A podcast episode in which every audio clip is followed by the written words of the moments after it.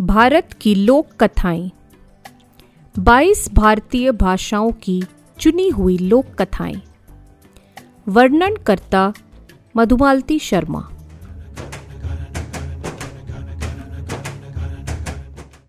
आज की कथा संताली साहित्य से। दो बहनें। एक संथाल की दो बेटियाँ थीं। एक बार उन्होंने चट्टान पर धान सूखने के लिए रखा और पेड़ की छाया में सुस्ताने लगी। तभी एक कौवा उड़ता हुआ आया और उस पेड़ पर बैठा। उसकी चोच में एक पका हुआ फल था। फल को देखकर बहनों के मुँह में पानी भर आया। संयोग से फल कौवे की चोंच से गिर गया। वे उसे उठाकर खा गई। कैसा स्वाद और कैसी सुवास। अद्भुत। उन्होंने कौवे से पूछा कि ऐसा फल उसे कहाँ मिला? कौवे ने उनसे उसके पीछे आने को कहा। वे तुरंत उसके पीछे चल पड़ी। कौआ जंगलों और पहाड़ों के बीच उड़ता रहा। दोनों बहनें उसके पीछे पीछे चलती रहीं। जब वे थक कर बैठ जाती तो कौवा भी टहनी पर बैठकर जरा सुस्ता लेता। बहुत दिनों बाद वे एक घने जंगल में पहुँचे। जंगल के बीचों बीच एक अनोखा पेड़ खड़ा था। वैसे ही अद्भुत फलों से लदा हुआ। जहाँ तक उनके हाथ पहुँचते थे, दोनों बहनों ने सारे फल तोड़ लिए और खा गईं।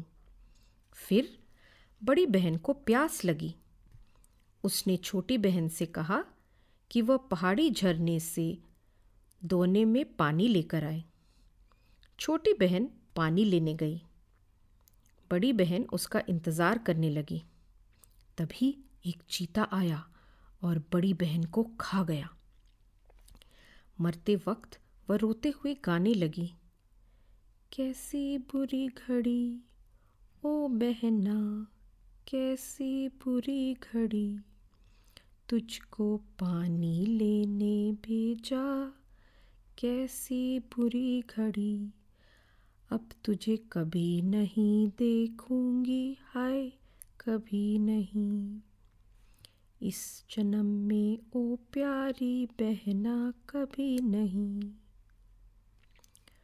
दोने में पानी लेकर आते हुए छोटी बहन ने हवा के साथ बहकर आते इस विलाप गीत को सुना।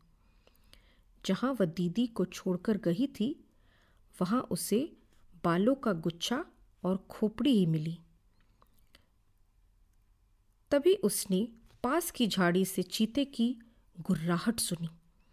वह भागकर पेड़ पर चढ़ गई। वहाँ वह सात दिन और सात रात भूखी प्यासी बैठी रही। आठवें दिन ग्वालों के दो लड़के उधर से गुजरे। उन्होंने उसे देखा और समझा बुझाकर नीचे उतारा। उनमें से एक ने उससे शादी कर ली। ऋतुएँ आई, ऋतुएँ गई।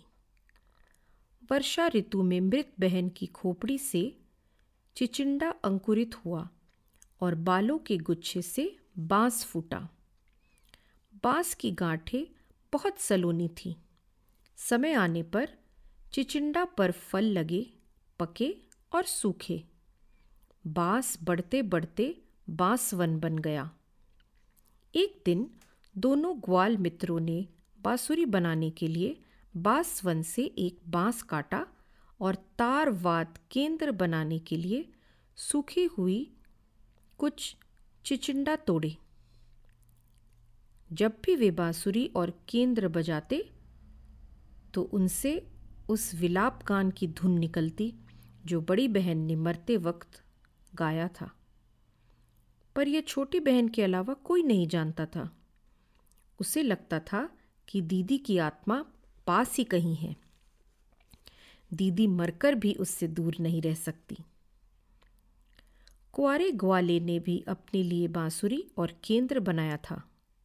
कुछ दिन बाद उसे यह देखकर आश्चर्य हुआ कि वह बाहर होता है तो कोई उसकी झोपड़ी की सफ़ाई कर जाता है और चीज़ बस्त झाड़ पोछ कर यथास्थान रख देता है। उसे कुछ समझ नहीं आया कि यह क्या हो रहा है। अपने ग्वाले मित्र और उसकी पत्नी को उसने सारी बात बताई। एक दिन जब दोनों मित्र मवेशी लेकर चले गए तो छोटी बहन उसकी झोपड़ी के बाहर छुप कर खड़ी हो गई। कुछ देर बाद उसने जो देखा उससे उसके अचरज का पार न रहा। उसने देखा कि केंद्र से एक जवान औरत निकली और झाड़ पोंछ में जुट गई। यह कोई और नहीं, मरकर लौट आई उसकी दीदी थी। वह भागकर झोपड़ी में गई, उसे गले लगाया और चिल्लाई, फिर कभी मुझे छोड़कर मत जाना। शाम को ग्वाला मित्र घर लौट लौट आई। बहनों का मिलन देखकर उन्हें बहुत खुशी हुई। कुआरे ग्वाले ने बड़ी बहन से ब्याह रचाया। दोनों परिवार जब तक जिए, सुख से जिए। उनके घर बेटों, पोतों और परपोतों के कलरव से हमेशा गूंजते रही।